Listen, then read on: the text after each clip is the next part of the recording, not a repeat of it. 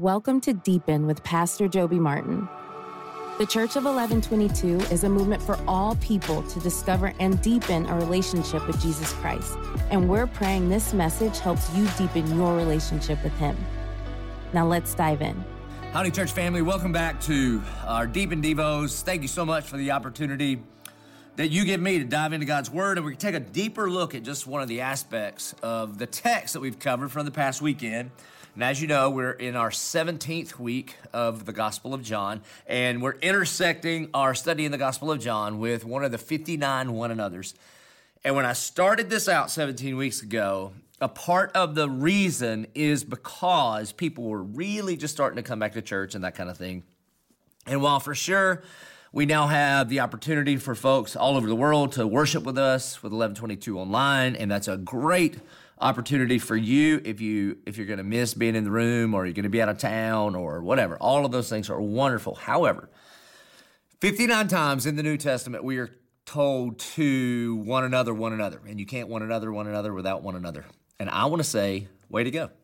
Because by and large, the majority of people that were attending are back, and our online audience is uh, about the same as our in the room audience used to be. So you know the difference. I met a guy in the gym the other day and their family hasn't come back yet for, for medical reasons. And so that's not what we're talking about. But if you have just gotten into the habit of being lazy, I'm talking to you. Because what we're going to see here is you can't you can't do this one another uh, at a distance. The one we're going to talk about this week, you've got to actually be in other people's presence to do this one. Galatians 6 2, the Apostle Paul says this carry one another's burdens carry one another's burdens. And the reason I wanted to talk about that this week is because of the text that we just covered, John chapter 11, one of my favorite events in all of the scripture. Um, the point of this weekend was you don't have to do the things you used to do because you are not the person you used to be. The old you is dead, the new you is alive in Christ. And we were talking about the resurrection of Lazarus, that Jesus calls Lazarus out of the grave. And you'll remember this, just a, re- a quick recap. um, Mary and Martha send a messenger to Jesus. The messenger shows up, says, The one that you love is sick. And then Jesus waits a couple of more days to even show up. And then he tells us the reason that he waits is for the glory of God. And the Bible specifically says Jesus loved Martha, Jesus loved Mary, Jesus loved Lazarus. So he waited. And the reason that he waited is because he knew, he tells the disciples, Lazarus has gone to sleep, and I'm going to go wake him up. And the, the, disciples are so dumb. And they're like, well, if he's asleep, won't he just wake up on his own? He's like, no, dummies, he's dead. And I'm going to make him not be dead anymore. But when he shows up, what I want to do is through the lens of Galatians 6 2, bear one another's burdens, I want you to see how Jesus treats the two different sisters. Again, Galatians 6 2 says this bear one another's burdens so fulfill the law of Christ. We're going to find out in a few weeks in the Gospel of John that Jesus is going to say to the disciples, I give you a new commandment or a new law. And then I can imagine the disciples are ready to write down this brand new law, and the new law is this Jesus says, Love one another as I have loved you. And so, what Paul says in Galatians 6 2 is one of the primary ways to fulfill that law that Christ gave us to love one another. How do you love one another? is he just talking about the way we feel towards one another? And what Paul says is if you want to fulfill the law of Christ, then here's how you do it you bear one another's burdens. So, Mary and Martha, maybe I should start with Martha first. Martha and Mary, they have this burden. And the burden is that their brother has died. And they're sad and they're confused. And a part of the reason they're sad, it's obvious because their brother died. And a part of the reason they're confused is because they sent for Jesus and they have seen Jesus do other miracles. And yet they wonder why he didn't show up. I mean, they made a prayer request. It was a very simple prayer request. Go get Jesus, bring him here. Because surely if he shows up, he could do something about it. And then Jesus doesn't do anything about it on their timetable, but on his. But when he shows up, I want you to see how he treats Martha and Mary. He treats them very, very differently. And the reason that he does this is because they're different human beings. They have different like personality types. They have different they have different makeups.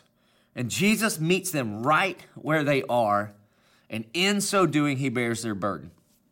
When he shows up, the Bible says uh, that Martha hears about him showing up first. Now, Martha, we find out from a previous event in the scriptures that Martha is type A. She's get it done. She's like an eight or a three on the Enneagram. She is a go, go, go, go getter. Almost every single time we see Martha in the scriptures, like maybe you'll remember this.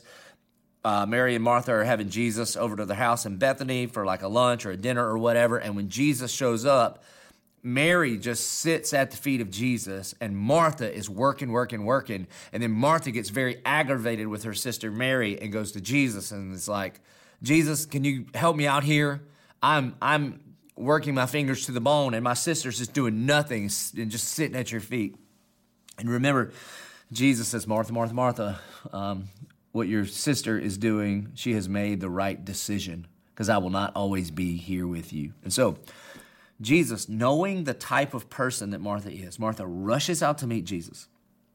She's type A, she's get it done. And then what he's going to do is he has this deep theological conversation to answer her questions and give her some context about why this is happening. He says to her, I am the resurrection and the life. And she's like, Yeah, yeah, yeah, yeah. I know that my brother will be resurrected in the last day. And he's like, No, nah, I don't think you understand. I am the resurrection. That to come to me is more important than even life. And in so doing, because she has all of these questions, and in so doing, he is bearing her burden because he is receiving her questions and, and, and then he is responding to her questions with the truth. Now, when he comes to Mary, after the conversation with Martha, she sends message to Mary, and Mary finds out that Jesus is here, and then Jesus comes out, and she's just overwhelmed with grief. And if you look at Jesus' conversation with Mary, he, he almost says nothing. She asked the same question Why didn't you come? If you'd have been here, my brother would still be alive. And then the Bible says that Jesus, seeing her weeping, I guess he puts his arm around her, and then the shortest verse in the Bible, and Jesus wept. Now, here's a question that you got to ask. Okay, if you, if you if you read your Bible, take it seriously. Why is Jesus crying? I mean, we talked about this this weekend, but I just want to bring it back up. He's already told the disciples that the reason that he's waiting is because he knows that Lazarus is going to die. And the reason that he's going when he goes is to bring Lazarus back from the dead. So, why then is Jesus crying with Mary, even though he knows in what?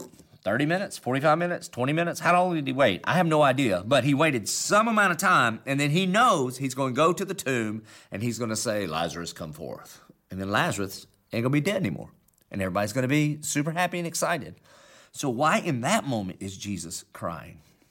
And here's why I think because he is bearing her burden. To bear one another's burdens means I take the thing that is weighing you down and I get up under that thing with you. That the Bible says in the book of Romans that we are to weep with those who weep. I think we'll go over this in a couple of weeks, by the way. That we are to weep with those who weep. In our current culture, you know what we love to do, especially with these things on Twitter, is when somebody is in pain, what we have a tendency to do is first blame. And the Bible says, whoa, whoa, whoa, whoa, whoa before we ever do anything like that, first we must weep with those who weep. And in so doing, what Jesus is doing, even though he knows how this thing is going to end, he is taking some of her burden and he is putting himself up under that burden with her. Again, with Martha, he's answering her deep theological questions, and with Mary, he's just putting some he's just putting his arm around her, and when it's time to cry, he just cries. Because I can tell you, sometimes Christians can say the dumbest things. And instead of saying something dumb, sometimes we just need to bear one another's burdens. Listen, I feel this pressure all the time. As a pastor, I've been doing this for 26 years or something crazy like that. And there, there are so many times walking to the hospital room and, and, and the loved one of somebody that I love has passed away, and somebody asks this question why? Why? And there's so many times that Christians can just have the dumbest response. And oftentimes, what we're trying to do is be right. And what Jesus does, even though he's always right, even though he always speaks truth, instead of being right, you know what Jesus does in this moment with Mary? He just he just chooses to be there, to just bear with her burdens. And then, and then he goes to the graveside or to the tomb where he's in.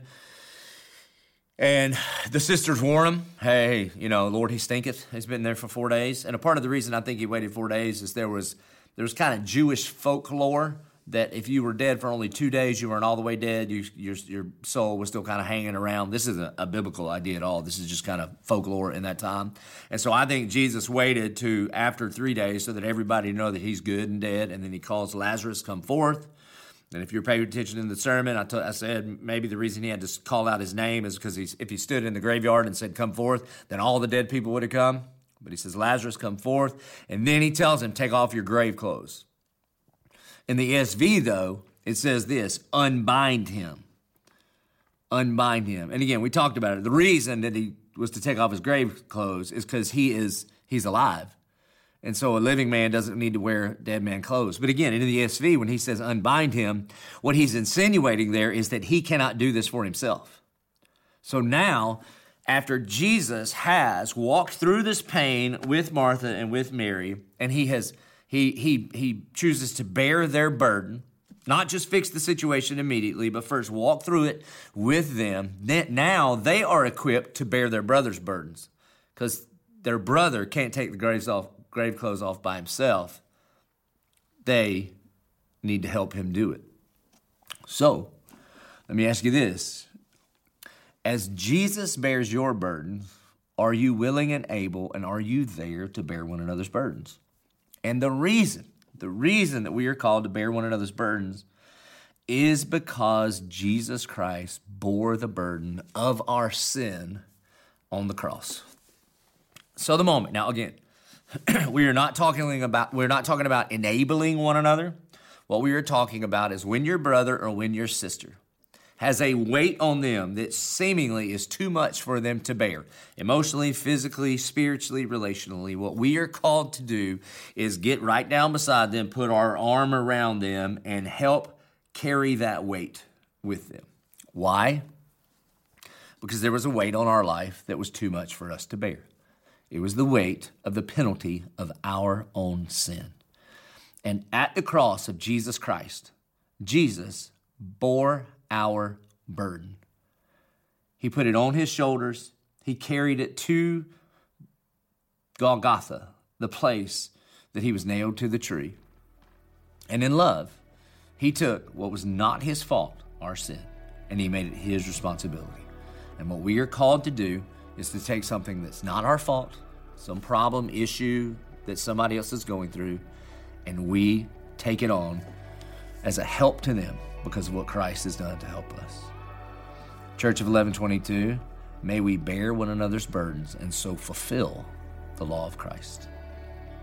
Our good and gracious Heavenly Father, Lord, we thank you and we praise you Lord, for the ministry of just showing up, for the ministry of incarnation, for the ministry of just being there, to wrap our arms around our brothers and sisters. And if any part of the body hurts, that we hurt with them. If any part of the body weeps, we weep with them, so that when it is time to rejoice, we can rejoice with them. Jesus, we thank you and we praise you that even now, through your body, through the church, you put your arm around us and you weep with us and you rejoice with us and you bore our burden at the cross. And so, God, as we experience that grace poured out on us, may we do the same to those that are around us. God, may we bear one another's burdens and so fulfill your commandment to love one another just as you have loved us. We pray this in Jesus' name. Amen. Thank you for joining us for Deepen with Pastor Joby Martin. If you're looking for additional resources to help you further deepen your relationship with Jesus Christ, visit coe22.com slash resources. We're praying this message you heard today helps you experience God in a unique and fresh way. And as always, be free.